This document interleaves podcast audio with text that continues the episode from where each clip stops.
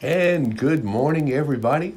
It is Wednesday. Wednesday. I forget our first broadcast is on Tuesday. Tuesday, so that makes Today, Wednesday. today Wednesday, not Tuesday. The second day of our broadcast, but it's the third day of the week. Yes. How you doing? Great. Why? Because You're I'm, gonna say great. You better be prepared to say why you're great. I'm seated with him in executive authority. I'm one with Jesus. I got the Holy Spirit in me and all his power. It's awesome. I got the spirit of wisdom and revelation going on. That's awesome. So, in other words, you are ready to give thanks. Definitely. Oh. That's past. Okay. It, okay. With a snap of a finger, we could be in a different place. We have to be in a different place. Okay, we'll have to be in a different place. You- Giving thanks is done. How about no? Well, we'll always give thanks, but we'll always give thanks. we're moving into Christmas. Moving into Christmas. Mm-hmm. Well, we don't have a Christmas one yet. It's okay. We'll get it. We'll get it Christmas. But, all right. How about from the streets of Beacon? Okay. oh, it's a funny. It's amazing what you can do with the green screen, green screens. Well, hey, if you're not having fun as a Christian, then you're doing something wrong. Something wrong. So we'll just go back to this one. we wanted to tell you right from the get go how much we love you and how much we appreciate you. We thank you for all that you do for us. Amen. Amen. Amen. Prayers. Encouraging letters. Oh, the letters are beautiful. The, the messages are beautiful. Uh, the uh, text messages, the instant messages, just beautiful. And then your financial gifts. Their financial gifts are, you're amazing. We love you. We're so appreciative of you. And, uh, you know, I was pretty much up all night. Did not know that. Well, I was up a lot, you know. It wasn't, I'm not tired. It wasn't a restless up. Maybe I wasn't awake. Maybe I was dreaming. I don't know. Because all, all that I could remember all night was constantly going through different scriptures. Just reinforcing and meditating on on on on different scriptures. So I don't know, maybe I was sleeping. But you know, this is why we go over many times, many times we go over, you know, the same what I call to be power scriptures over and over and over again. Because if we continue to go over these scriptures over and over and over again, they're going to be fixed in your soul I like know? it. I love it. right? Mm-hmm. I, I know. Listen, compared to some people, I don't have much memorized compared to to much people, but compared to most people, I guess I have a lot of scriptures memorized. Mm-hmm. Now I remember when I was young, I used to purposely set out to try to memorize scriptures, and it was so hard. But I don't it's funny because right now I don't seek to memorize them. I just am led to them and I read them and I think about them over and over again and, and I use them over and over again. And, and the next thing you know, boom, they're in my soul. They're in my soul. And they're ready in, a, in, a, in an instant to be brought up when they're needed. And so that's why we go over um, the amount of scriptures that we do because you keep hearing them. You keep hearing them. You keep hearing them. They're going to become fixed on your soul. Yep. You have any favorite scriptures? Lots. Well, give me one. Come on, you know, this, this is full participation here without turning. No. I, I ascended with him. I'm in full executive authority. Thank you for the spirit of wisdom and revelation. Okay, I believe you're going to Ephesians. Al- uh, Always. Ephesians chapter 2, that tells us that, you know, we were co quickened with him and we were raised with him and we're seated with him in heavenly places. And then his Ephesians prayer in chapter 1. It's a great prayer. You know, I'm, I'm, I'm still amazed. I'm still amazed. And you find it talked about all the time how beautiful and wonderful the Lord's Prayer was. Okay? And everybody knows the Lord's Prayer. Right? Our Father who art in heaven. But yet, the two most dynamic prayers that we could ever pray in the new covenant is from Ephesians. Ephesians chapter 1 and Ephesians chapter 3. And yet, you know, if you were to ask God's children, how many of you know that prayer? That prayer. How many of you pray that prayer? How many of you know the power behind that prayer? You know, most don't. And so that's another reason why we always talk about Paul's Ephesians prayer, because it's powerful and it should become your personal prayer. Anything? Amen. what do you think? Just sitting here to look pretty next to me? Definitely. definitely. Well, you definitely look pretty next to me. Thanks. She doesn't like. She's going to get me when we're done. That's she's right. going to get me. with- She's to. She's to beat me with the Bible. Just having fun with my wife. So, we started yesterday. Uh, we started yesterday with Philemon verse six, and and that's one of my favorite verses. I mean, I have so many favorite verses, but it's a verse I have memorized because I guess I just go to it so much, and I I I've looked at it so much and I've meditated on it so much that you know it's there, and it simply says that the communication of our faith, and but this is Paul talking to Philemon, but he's talking to us. He's writing the, this to us, that the communication of your faith, the communication of your faith, the communication of your faith would become effectual or effective by the acknowledging of every good thing that is in you in Christ Jesus. See, there you go. It's in you, but it's in Christ Jesus because Christ Jesus is in you. And because he's in you, every good thing that Jesus is and every good thing that Jesus has is in you. And it can't be separated from you. This is why Paul's Paul's theology and doctrine is just so vitally important. When he talks about our union, our unification, our being united with Christ, our being one with Christ, is so vitally important. This is why 40 times Paul uses the term hagios to the hagios, the, the saints. And the word is hagios. He uses that 40 times. And, and, and what does hagios mean? Holy and blameless ones. Holy and blameless ones. You know, this is why Paul in Ephesians chapter 4, verse 24 says, put, you know, put on your new man. Put on your new man, which after the likeness of Christ has been created in true holiness and true righteousness. It's up to you to put him on. Religion wants to take him off. It's up to you to put him on. And how do you put them on? Paul tells us by being renewed in the spirit of your mind. By being renewed in your mind. By re- being renewed in your mind to what? That you're holy and blameless. That you that you walk in true holiness and true righteousness. Why? Because you're united to Christ. You're one with Christ. Wear him. Put him on. That's your identity. Religion tries to strip you of it. How do they try to strip you of it? The law. By legalism, yeah. But, but, by making that statement and taking it so out of context, we're just all sinners, just saved by grace. We're just all sinners, just saved by grace. No, we are not. Stop taking verse 23 of Romans chapter 3 out of context. Put it in context with what Paul is talking about. Put it in context with verse 24. But now we are all freely justified. Put it in context with verse 26.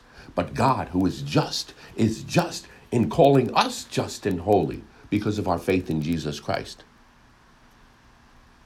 Put it in context with, with Romans chapter 4, verse 25. He was delivered up for our transgressions and raised for our declaration of righteousness.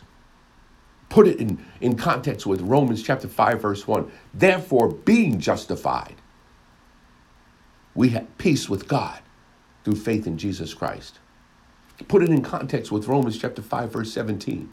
Oh boy. We have received, we have received the abundance of grace and the gift of righteousness. And because of that, we rule and reign as one in Jesus Christ.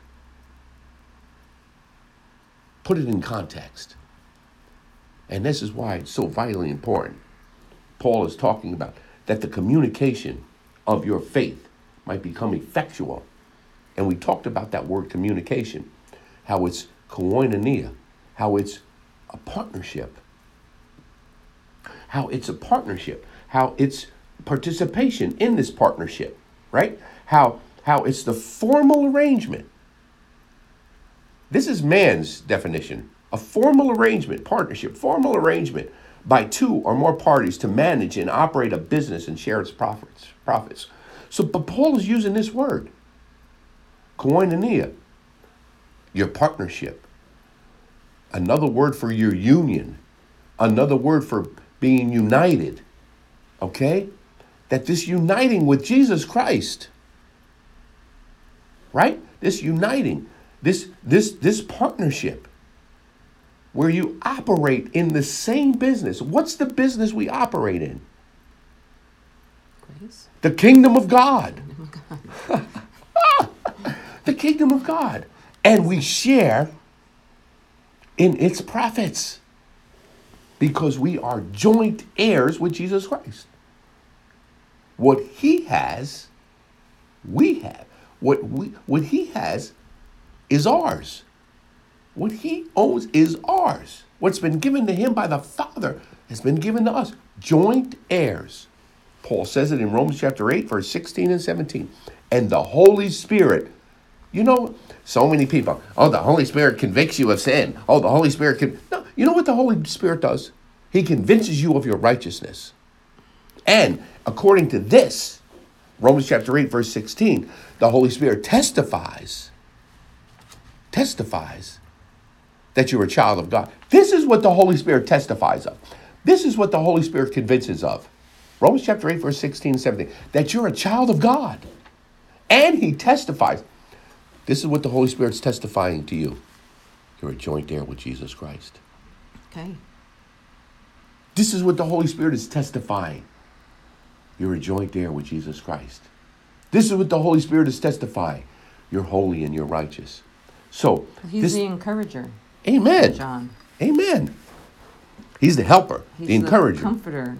Amen. You want to keep going or what? Well, he's he does a lot of things, and he's he's helps and he encourages, and he he's the advocate. He's the comforter. So he's certainly not going to tell us Amen. Things. Amen. He testifies to us of good things, the good things that are ours through Jesus Christ. It's like because he, defense attorney. Amen. But and you know why? Do you know why? Because Paul, he tells us why in Romans chapter 2, verse 4. It's the goodness of God. It's the loving kindness of God. It's the goodness of God that leaves us to have this metanoia, this changing of direction. This cha- so when he testifies, holy, righteous, he testifies you're a child of God. He testifies you're a joint heir with Jesus Christ. He testifies you're blameless. You're, he testifies he knows. He knows that that's our empowerment for the transformation. That's how he transforms us. You know, oh, you're sinning. You're no, no, no, no. He convinces us of our righteousness. That could be found in Hebrews also, Hebrews chapter 10, I believe it's verse 15 or 16, where the Holy Spirit bears witness to our sanctification and our righteousness and our holiness. Praise God. Hallelujah. So the communication, this this koinonia, this partnership, right?